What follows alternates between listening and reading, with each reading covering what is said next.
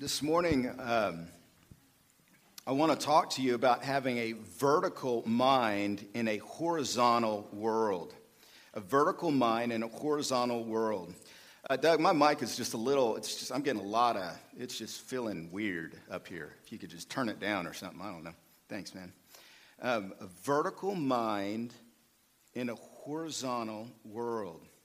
And what that means is, is that being able to have the right kind of perspective when you're in a world of opposition and adversity, it means setting your mind on things above. The verse that I kept thinking about when I was thinking about what we're talking about today is I kept thinking about Colossians chapters 3, chapter 3, verses 1 and 2.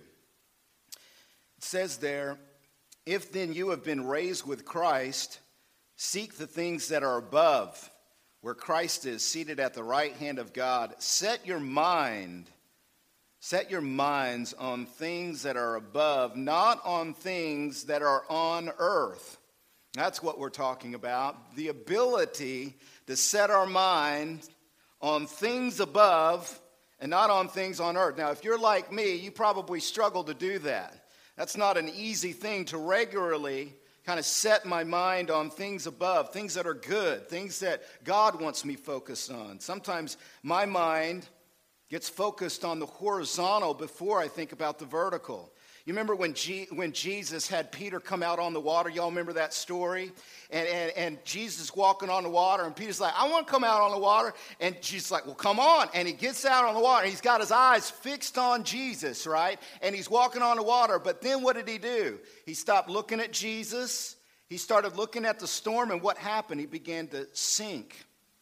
Now, of course, in our life, we have a horizontal realities. We got practical daily things that we have to think about and that we got to work through. But I think the idea of setting our mind on things above and being vertically minded in a horizontal world means that we don't interpret how God thinks of us or whether we should be happy or not based on practical daily things that we can see. We base what God thinks of us based on what he says and who he is, not what we are seeing.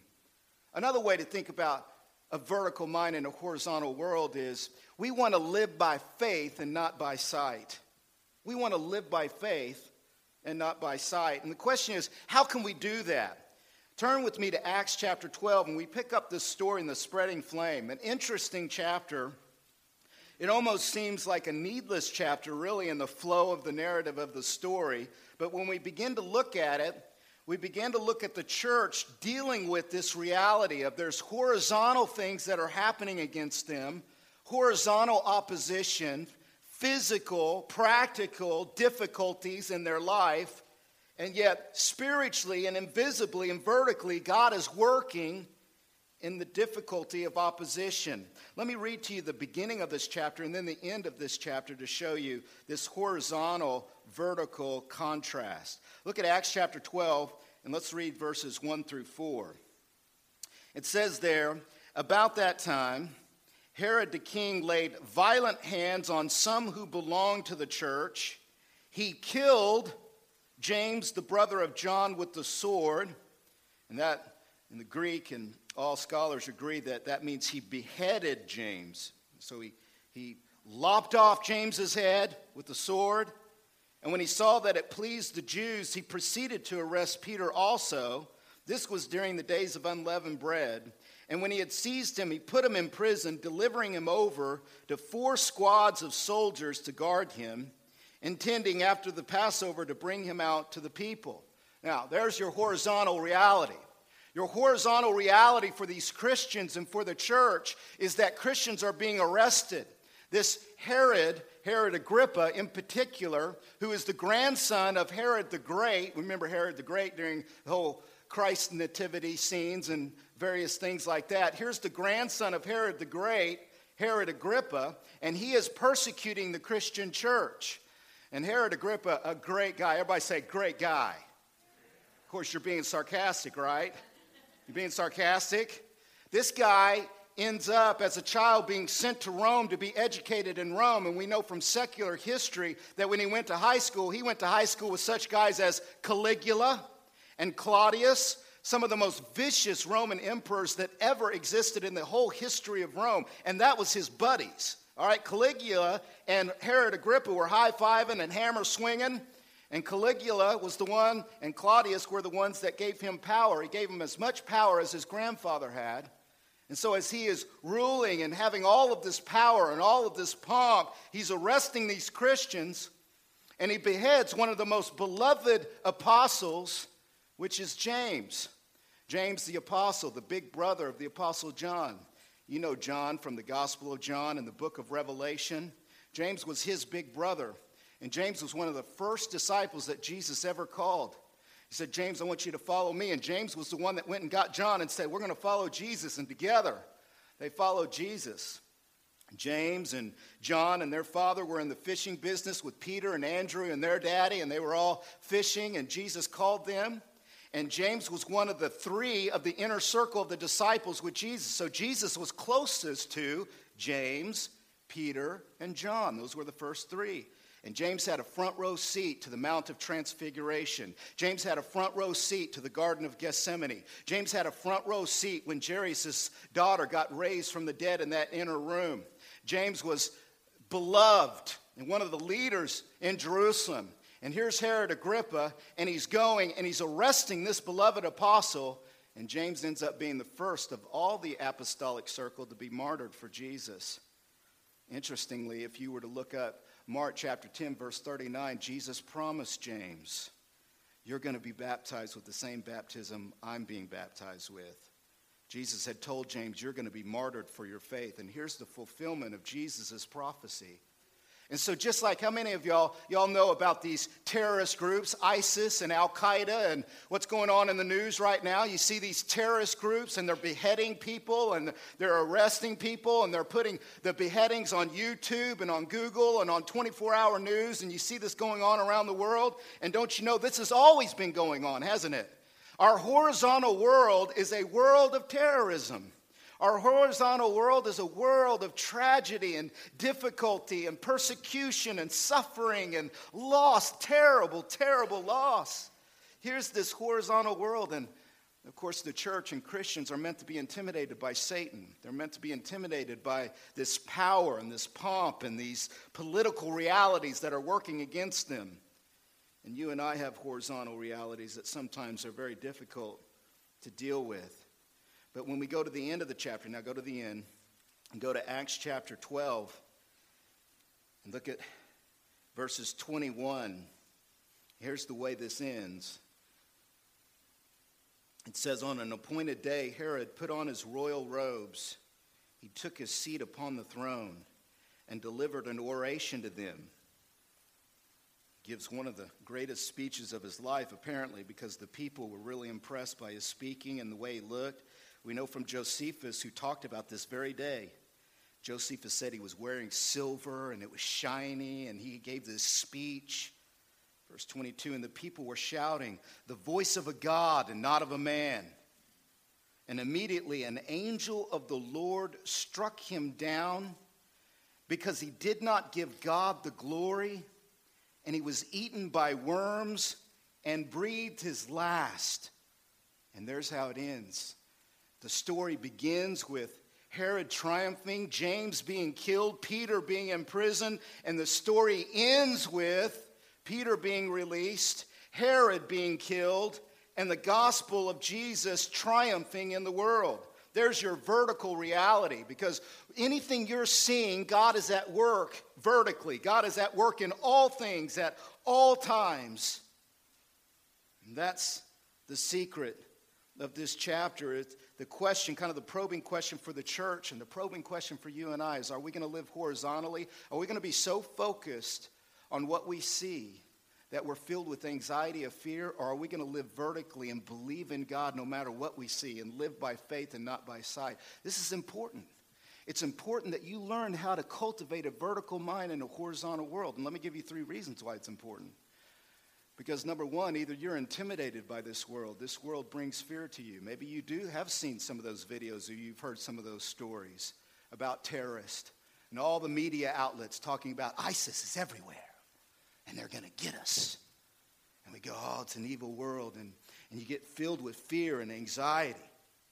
You look at culture and you get scared for yourself and for your family, and you live with worry and anxiety. Or maybe it's not anything that dramatic. Maybe you're just intimidated by life, period. You're just a fearful person and you're anxious. And the solution is to live vertically, not horizontally. The solution is to live by faith and not by sight. Others of you, maybe you're influenced by the world more than you are influenced by God and by invisible realities.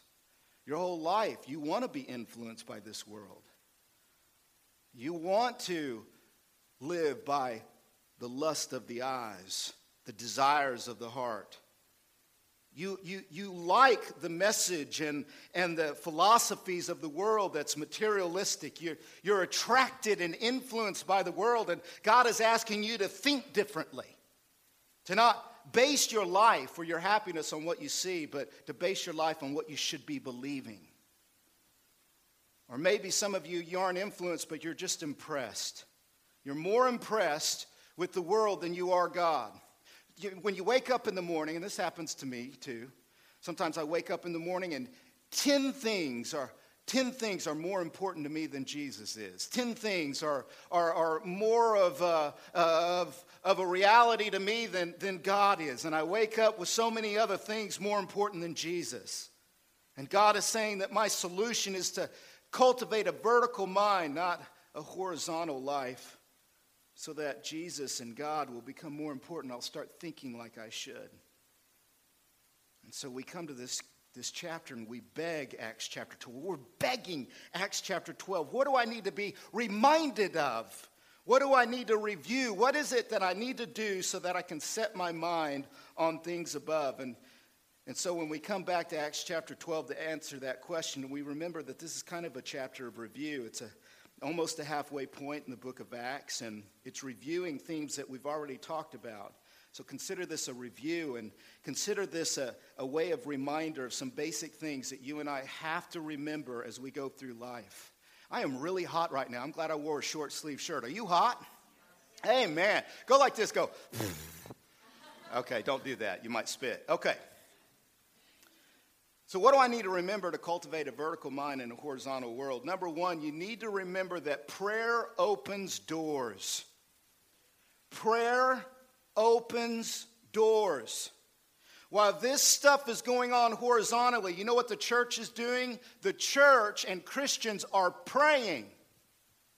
And this prayer, the prayers of a righteous people, availeth much, says the King James Version of the book of James. Look at the church while all this bad horizontal stuff is going on. They're not afraid, they're not intimidated, they're not impressed, they're not influenced. They are praying. And you and I have to cultivate lifestyles of prayer because prayer opens doors. Look at this, verse 5.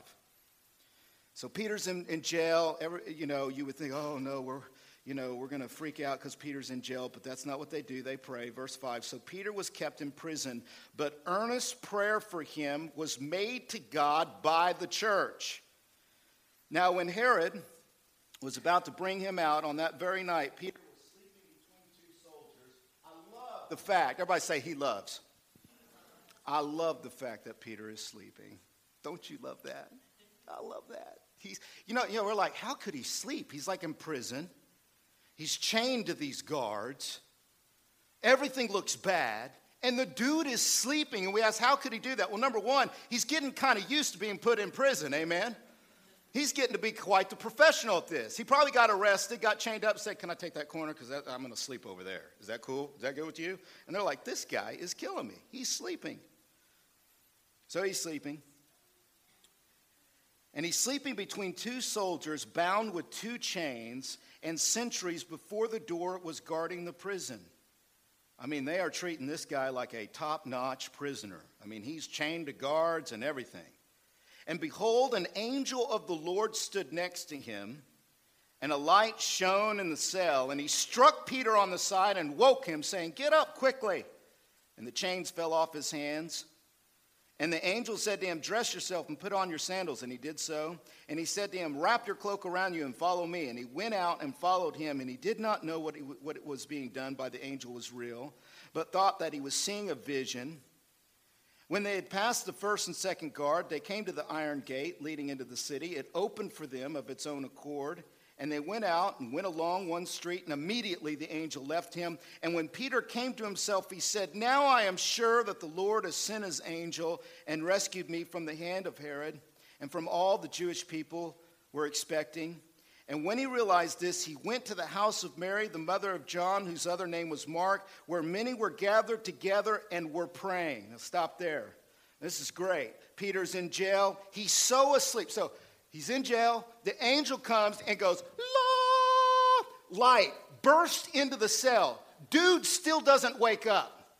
The angel kicks him in the side and says, Wake up. And he's got like, you know, bedhead. And you know he had a long beard. You know what I'm saying? And he's got you know long beard, bedhead. Light doesn't wake him up. Angel says, "Get up." He's drooling. He's still so groggy. He thinks he's still dreaming. And ultimately, the angel leads him out and gets him outside of the gate, outside of the prison. And why? Because of prayer. Because of prayer. Thomas Watson, who one of my favorite Puritans, and I love how the Puritans of the 17th century could say things better than we could today. But he was like, the angel fetched Peter, but prayer fetched the angel. Isn't that good? Isn't that a good reminder? And you know what? What I've learned about the book of Acts is that it is a self help guide to prayer. How many times is the church praying and things happen? Acts chapter 1, they're in the upper room, they pray. Acts chapter 2, while they're praying, the Holy Spirit comes. Acts chapter 4, they pray for boldness, and the Holy Spirit comes and it shakes the place. Acts chapters uh, 6 and 7, and Cornelius and Peter, and, and while they're praying, the angels come and visit them, and here the church prays, and the angel releases and opens the door so that Peter can escape. And what you and I have to cultivate and what we have to remember is that prayer is critical for having a vertical mind in a horizontal world. And you really need to do two kinds of prayers. The first kind of prayer is your private prayer. You need to have a private prayer life with God. You need to have conversations and a relationship with God that is consistent, and you need to pray. What did Jesus say?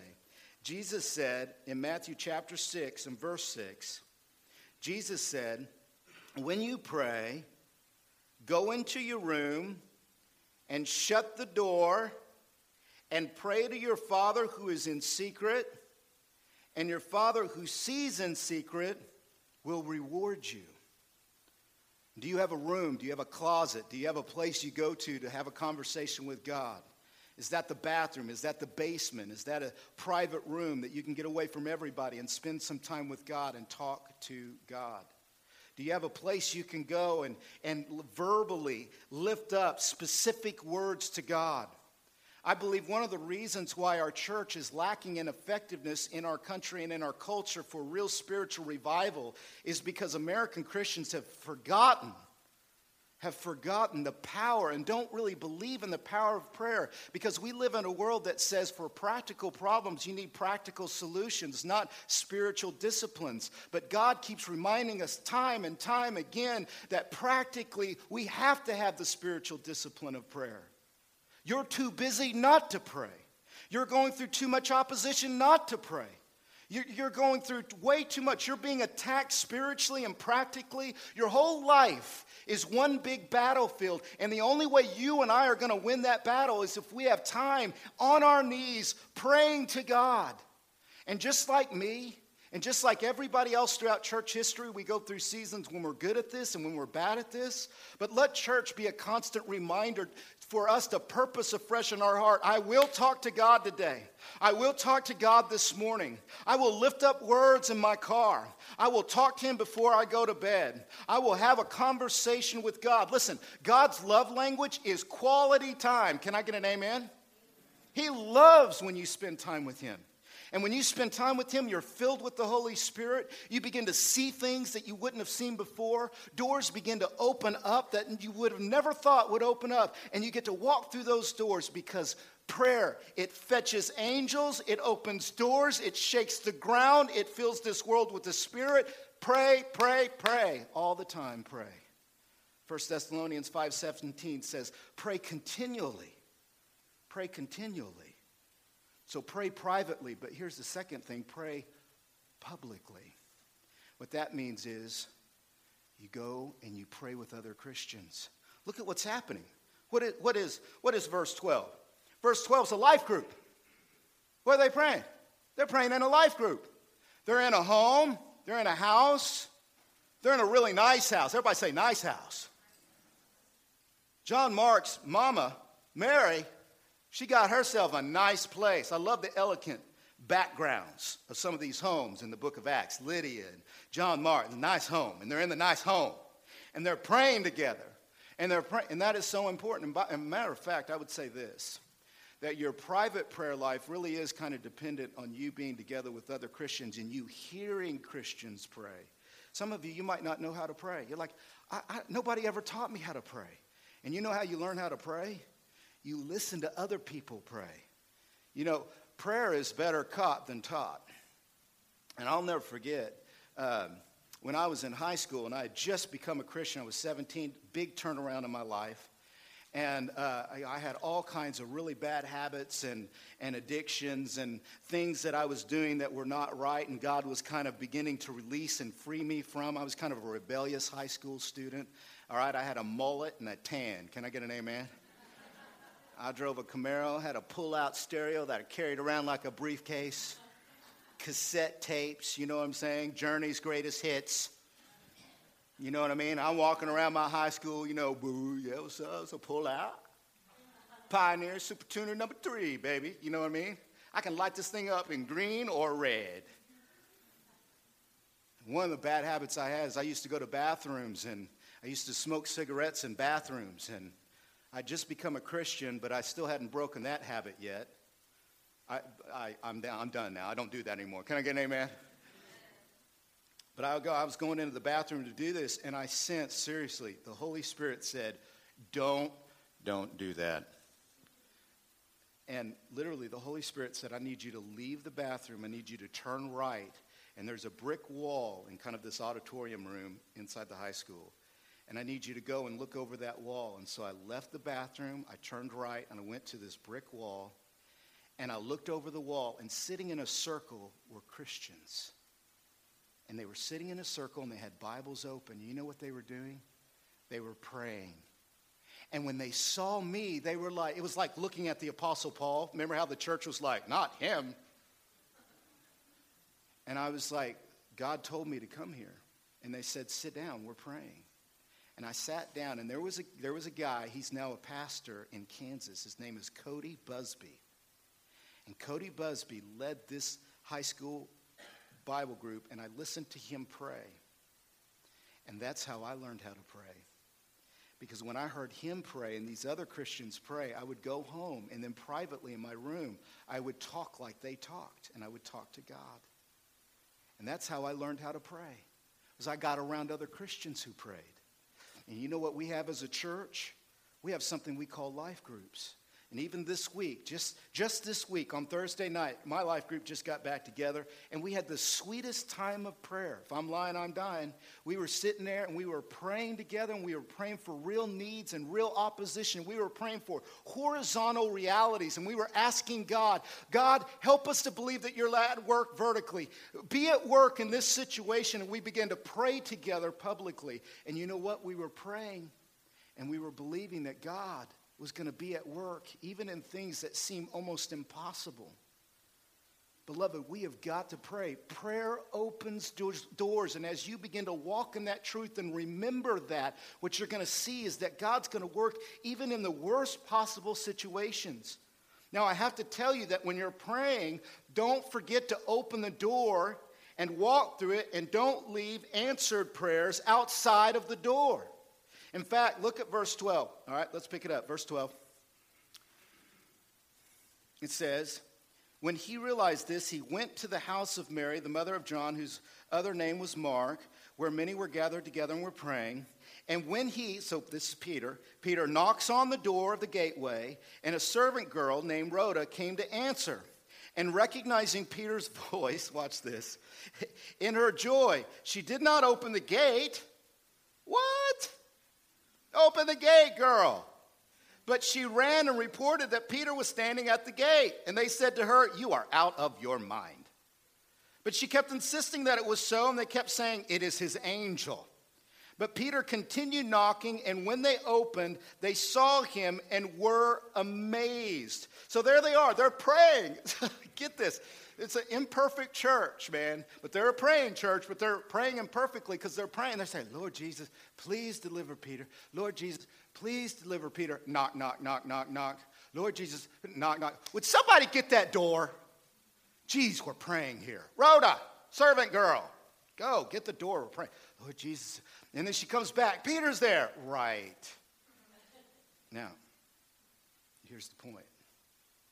When we pray, privately and publicly, we need to pray believing that God is going to bring some answers so that we're looking for God to answer. We need to believe that God can do above and beyond all we could ever ask for or imagine. We need to believe that God is active. God's not some cosmic being far away, uninvolved, not doing anything. In fact, He is sovereignly ordained that the means of achieving His ends would happen primarily through prayer. And so when we pray, we need to believe that that door is going to open. And so many of us, myself included, I leave so many of God's answers outside of the door, sitting there.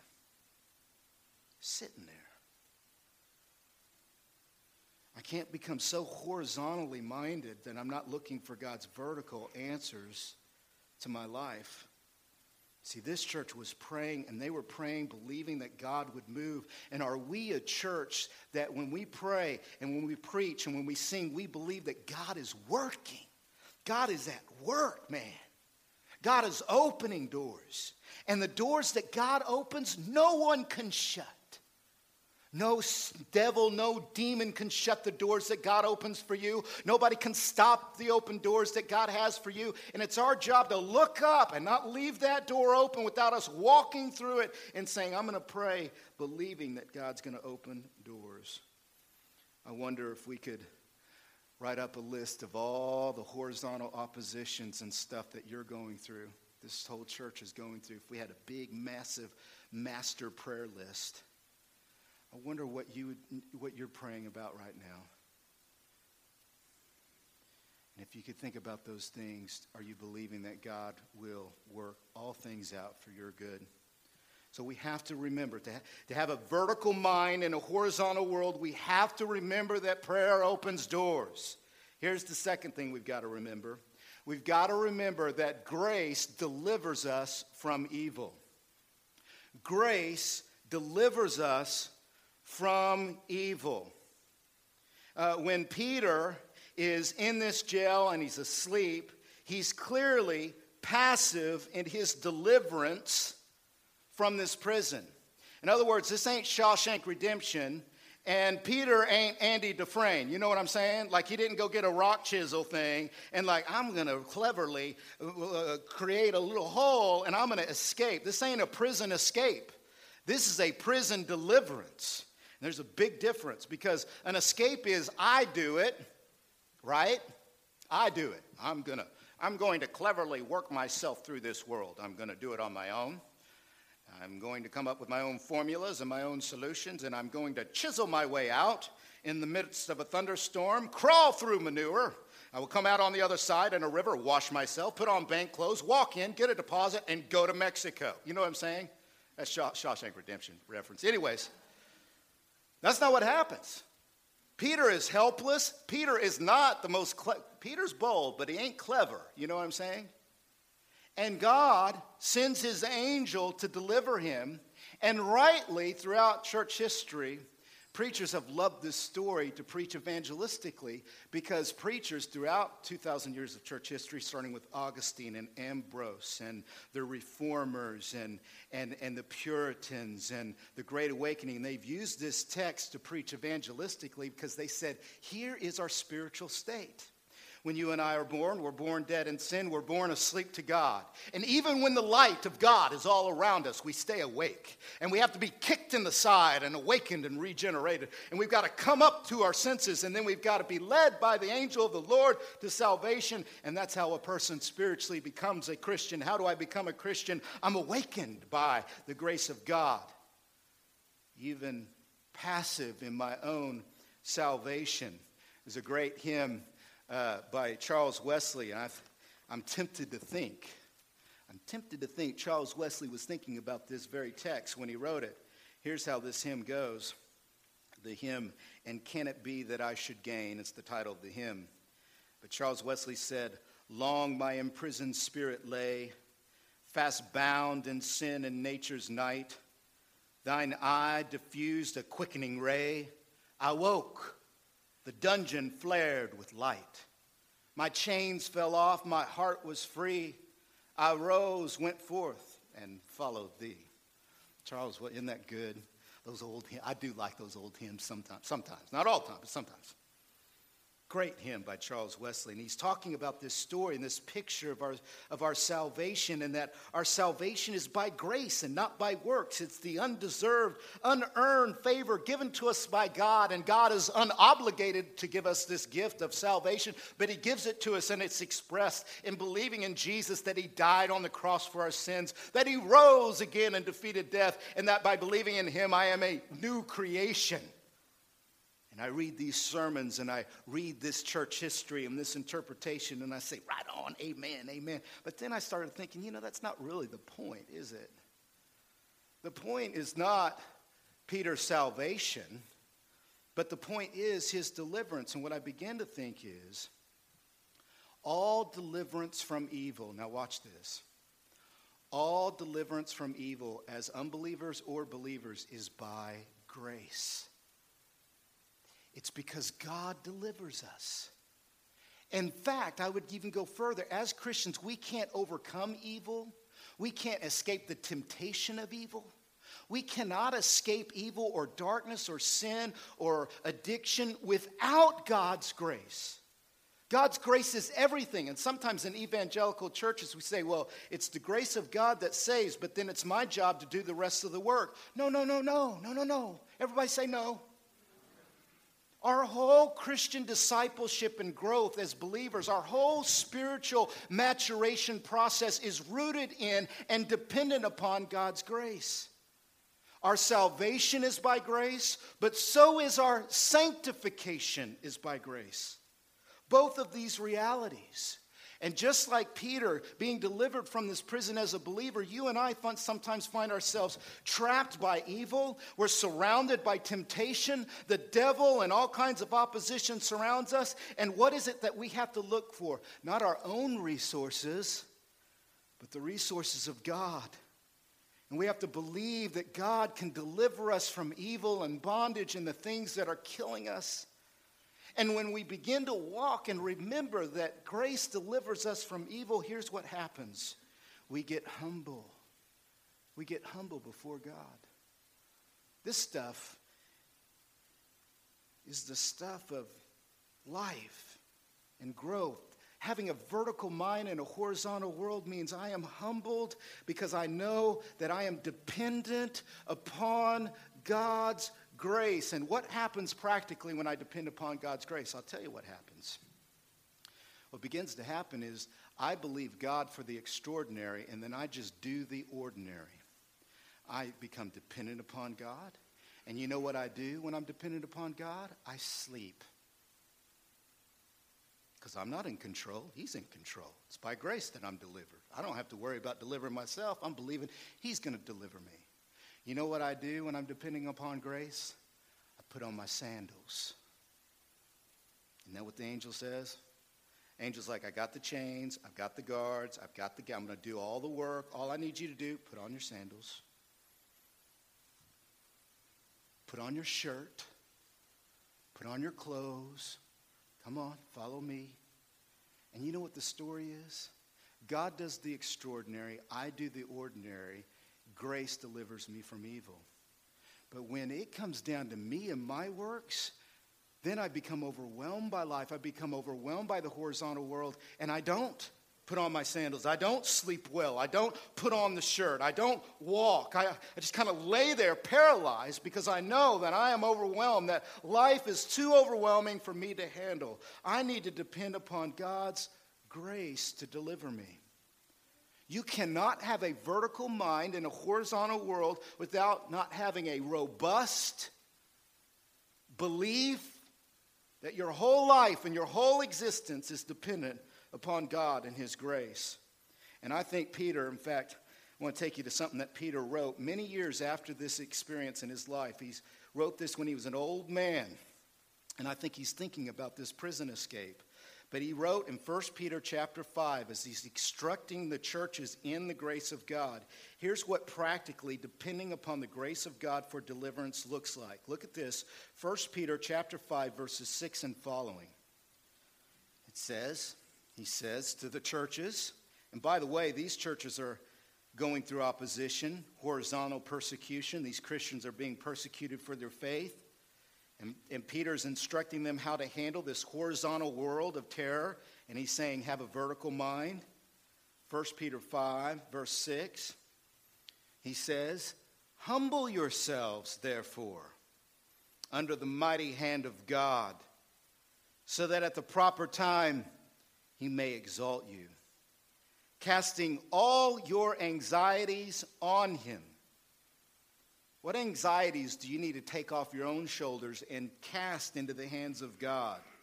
Cast those anxieties onto God. He cares for you. Doesn't grace tell us that God loves us? Aren't we deeply loved by God? You say, sometimes I look at my life and I don't know. It sometimes it doesn't look like God loves me very much. Oh, but He does.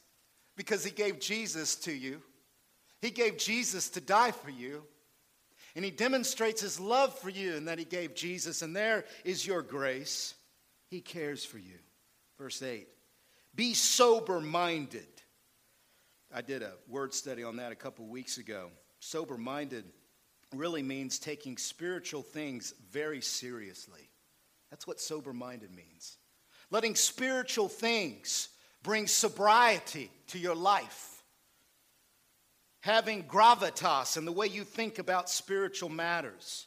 Be sober minded, be watchful. Your adversary, the devil, prowls around like a roaring lion, seeking someone to devour. Resist him firm in your faith, knowing that the same kinds of suffering are being experienced by your brotherhood throughout the world. Peter's saying, I, have been in prison before. I, I've, I've, I felt the very breath of Satan on my neck while I, while I sat in those prisons. I know that he, he's seeking to devour. I, I remember how James was beheaded by Herod.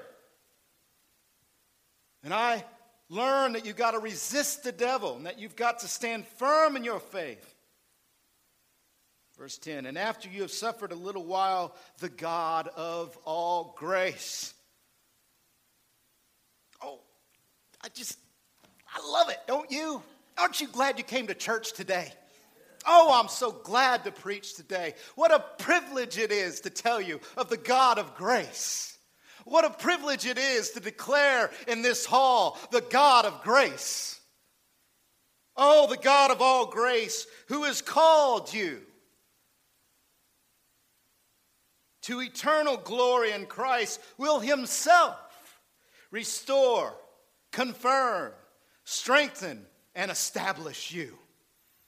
Grace delivers us from all evil because God, in His grace, loves us and He cares for us. And you're just, we're, we're all alike. We're all alike. And we go through trials, and we go through moments of deep doubt and insecurity. We go through moments when we wonder if it's all going to work out. We go through moments when we wonder if we've utterly failed and there's no coming back. We go through moments when we wonder if we will ever break the chains that continue to lock us down. We wonder. And Peter's like, I've been there. I've been there in denial. I've been there in suffering. I've been there in trials. And I'm telling you, humble yourself under the mighty hand of God and the God of all grace, the God of all grace. He will deliver you because he delivers us from all evil. Man, you want, you want to have a vertical mind in a horizontal world? Baby, you need to believe in grace.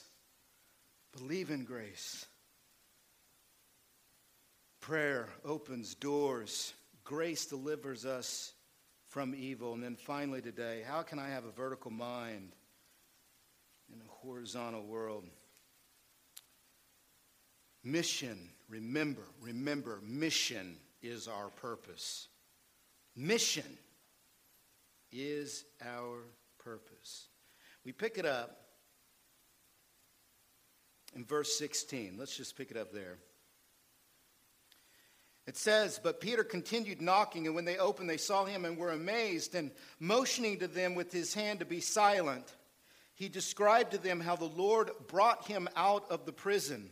And he said, Tell these things to James and to the brothers. Now, the James there is different. That's James, the brother of Jesus. And James, the brother of Jesus, is going to become the new leader in the Jerusalem church. So tell these things to James and to the brothers. Then he departed and went to another place. Now, when day, day came, there was no little disturbance among the soldiers over what had happened to Peter. And then, verse 19 Herod kills all the guards that let Peter go. So he's like, What happened to Peter? And they're like, We don't know. He like escaped. And he's like, Off with your head. Verse 20. Now, Herod was hang- angry with the people of Tyre and Sidon, and they came to him with one accord, and having persuaded Blastus, the king's chamberlain, they asked for peace because their country depended on the king's country for food. And there, on an appointed day, Herod put on his royal robes, took his seat upon the throne, and delivered an oration to them. And the people were shouting, The voice of a God, and not of a man.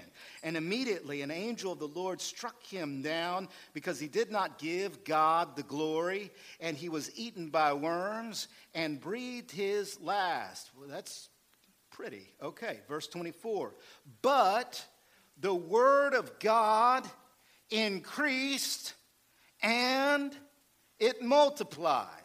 Now, ultimately, Luke's point is to get us to these two verses. Verse 23, the contrast of, of Herod. Herod thinks he's, Herod thinks he's triumphing. Herod, Herod thinks that he's the man. Uh, he's now the big king, big guy, big man. And, and when people say, oh, you're divine, you're God, he's like, yeah, you know, I probably am a God. You're probably right. And, and God, God says in, in Isaiah chapter 41, verse 8, I will share my glory with no one.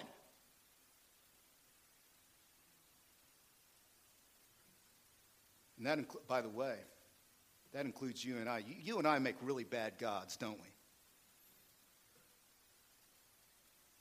Our whole culture is people walking around thinking they're gods, that they can create their own rules they're master of their fate, captain of their soul. And there always is the day when every human being will face the one true God. And Herod's being slaughtered here by God is a reminder that this God of grace is also a God of justice. And for those who are outside of Christ and his sacrifice, will be judged in everlasting eternity. They will be reminded forever and ever and ever in the very fires of hell that they are indeed not God at all. Luke wants us to remember all the presidents of the world, all of the emperors, all of the kings, all of the nations are but a drop in the bucket to the incomparable greatness of God. Why do the nations rage and the Gentiles plot in vain? The one thing that will always continue to triumph, no matter what we do or what anybody else does, is the triumph of the gospel. Kings will not triumph, the gospel will triumph. And in verse 24, it says that, that the word of God increased and multiplied. And you know what we're being reminded of as a church and as Christians? That God is not about our comfort, God is about commission. God is not about us increasing all of our pleasures. God is about our pleasures being rooted in the advance of the message of God. The church does not exist as a country club. The church is not a self help club. The church is not a place where we come together and feel better about ourselves. The church is a place where we are reminded that we exist to advance the gospel of Jesus Christ. You're like, what is the mission? What is, what is the mission that is this purpose? It's two things. You see it in verse 24. It says two things. It says, that the Word of God increased, circle that word, and that the Word of God multiplied, circle that word. The word increased there in the Greek, it means it grew. What, what an interesting way to describe the Word of God, don't you think? The Word of God, it, it grows. Like it doesn't grow. It's, it's a complete canon. It was 66 books. It doesn't get any bigger. I mean, sure, Pastor Josh has got kind of a thick, you know, shotgun Bible, but I mean, it doesn't really grow. What does it mean when it says that the Word of God grows? What it means is, is that Jesus talked about the parable of the sower and the seed going out, and the Word of God is a seed, and when it goes into good soil, you know what it does? It bears fruit. And the mission is that the Word of God would bear fruit in your life, that it would grow in your heart and in your mind. What I, what I wrote down is that the mission of the church is number one, it's the quality of discipleship. The mission of the church is that all of us would learn the Word we would let it dwell in us richly and it would produce fruit and we would grow and mature and flourish by hearing the Word of God. That's your mission. Your, your mission is to receive the Word of God like a seed and to let it come into you and dwell on it, and it needs to bear fruit in your life. How, how important is that? to have a vertical mind in a horizontal world, to make sure that you're making the Word of God the emphasis of your mind, that your mind is being renewed by the Word of God. That means when you come to church and Pastor Josh opens up this Bible, or an elder opens up this Bible, or a teacher opens up this Bible, you need to be ready to go. I'm ready to lean in, man. I'm ready to learn. I, I find that, that learning this word is more important than any college class I've ever taken, or any high school class, or any seminar I've ever gone to, or any training exercise at work. This is the most important thing that I am to learn. I'm to learn this seed and let it come into me. Maybe that means for some of us we go to bed a little earlier on Saturday. Can I get an amen? You want to be rested, refreshed, ready to sit there. You're ready to take notes. You're ready to talk to life group about all that great information that Pastor Josh worked so hard to give to you. I'm working hard, baby. Don't make my work in vain. Come ready. Your mission the purpose of your existence is not the comfort of your life or growing your luxurious lifestyle. The purpose of your life is that you would bear fruit because you heard the word of God and it came into you and it comes out of you. And people begin to look at you and go, What's that coming out of your life? Oh man, that's the word of God growing, is what that is. That Word of God is growing in the way I talk. That Word of God is growing in the way I think. That Word of God is growing in the way I act. That Word of God is, is growing in the way I walk. It's increasing, it's growing in me. Quality of discipleship is our mission. But here's the second thing a quantity of disciples is our mission. The Word of God increased and multiplied. More people, more disciples. So uh, some churches, they're like, man, we, we don't need any more disciples. We just need better disciples. And other churches are like, well, we just need more people. We're not really worried about depth. Some churches are worried about quality of discipleship, but they don't care about a quantity of disciples. In fact, if they had it their way, the church wouldn't grow because it's pretty comfortable this size. Oh. So Jesus died on the cross and rose on the third day so that we could be saved from hell, and we're okay with other people going to hell. The mission is not just a quality of discipleship, the mission is a quantity that more people would be reached and that we as a church would strategize would dream and would have visions. Visions as large as God's very mission. Visions as large as the world that would include reaching more people for the gospel of Jesus Christ. And this church was willing to risk a lot. This church was willing to say, you know what? If the mission is our purpose, then we need to take more risk. We need to t- make decisions. It's better to go out there and to invest our talents than sit on them. And when Jesus comes back says, we were really good stewards with our stuff, and yet we didn't reach anybody, Jesus would rather us risk everything to reach more people and fail than succeed at doing nothing and still being here. I've been to too many meetings, beloved, as a pastor. And it's never said in words, boy, but it's said in tone. Oh, let's not risk. Let's just pretend stay safe. I don't want to think outside of the box. I don't want to think about getting larger. We're okay. We, we don't have any debt. We're safe here. We're, we're all right. That's horizontal thinking, beloved, not vertical. And if you want to be vertical minded in a horizontal world, then you have to say, we exist to risk everything.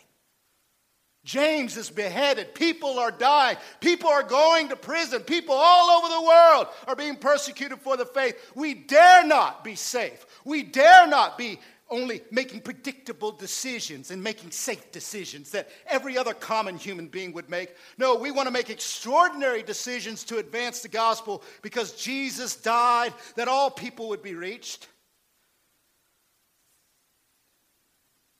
We have to add to our routines and the habits of our thinking the idea that we exist for so much more than what we are experiencing we refuse. We refuse to not be on mission. Mission is our purpose. Sometimes, you know, my life, my life sometimes feels like Groundhog Day. How many of y'all feel like that? Have y'all ever seen that movie, Groundhog Day? Have you ever seen that movie with Bill Murray? We watched that the other day. And he wakes up in this little town, and it's the same day over and over again. You know what I'm saying? And he wakes up, and, and at first it's kind of cool because he can kind of manipulate the day because he's experiencing the same day over and over and over, same day on the calendar and he can manipulate people and everything like that. But he gets so sick of it. And you know, my day feels, sometimes my life feels like that. You know, like when I go to the gym, I always go to the gym at the same time. I go on the same treadmill. How many of y'all like that? And I go over and I lift weights. I go to the, I go over the bench, and there's always that lady over there. And she, literally, she's in her third trimester of pregnancy, and she's been like that for two years. Okay? She is eight months pregnant and it's really annoying. And I want to go over to her. I don't talk to women at the gym, but if I did talk to women at the gym, I go over to her and I say, When are you going to have the baby you've been pregnant for two years? You know what I'm saying? And, you're, and you bench more than me, so I really need you to have the baby so you no longer come, okay? Because I'm embarrassed by you. Okay, anyways. We have the same, look at you, look at you, look around. How many of y'all are sitting in a different chair? Okay, y'all are mixing Lisa back there. Lisa, I've never seen you back there. You're breaking the habit. All the rest of you, Groundhog Day. You're Groundhog Day, all right? And you know, God made us to, to, to work on routines and to create habits. That's not a bad thing. There's nothing wrong with having a routine and having a schedule. But here's what I would implore you to add to your routine and add to the habits of your Groundhog Day. Number one, receiving the Word of God sincerely, earnestly, diligently. What part of your day, every day, are you going to receive the Word? And secondly, that you are praying that more people will believe in Jesus and that you're keeping your eyes open for people to pray for, to reach with the Word of God. That's your mission. See, and that's our mission. That's what we exist to do. A quality of discipleship and a quantity of disciples. And when we think like that, we become more vertically minded in a horizontal world. Prayer opens doors, grace delivers us from evil. Mission is our purpose. Let us pray. God, I thank you for your word and your gospel. And we just Holy Spirit asked that not only would the word come into our heart, but you would make our heart the kind of soil that would be healthy, kind of soil where the word would bear fruit, that it would dwell in us richly. God, I thank you for Crosspoint Church. What a what a beautiful day and a beautiful people and a beautiful church you have given us to be able to freely and with boldness and eagerness to preach and teach God's word. I thank you for that. And God, I pray today that, uh, that you would just bless us in these areas, that whatever's going on in our horizontal life, you would cause us to fix our eyes on you. You would help us to live by faith and not by sight. And that that would include a life of prayer that would be natural, not under compulsion, but a cheerful prayer life. That would include being delivered from evil because we've humbled ourselves and depended upon you and your grace. And Lord, that we're people that live on mission.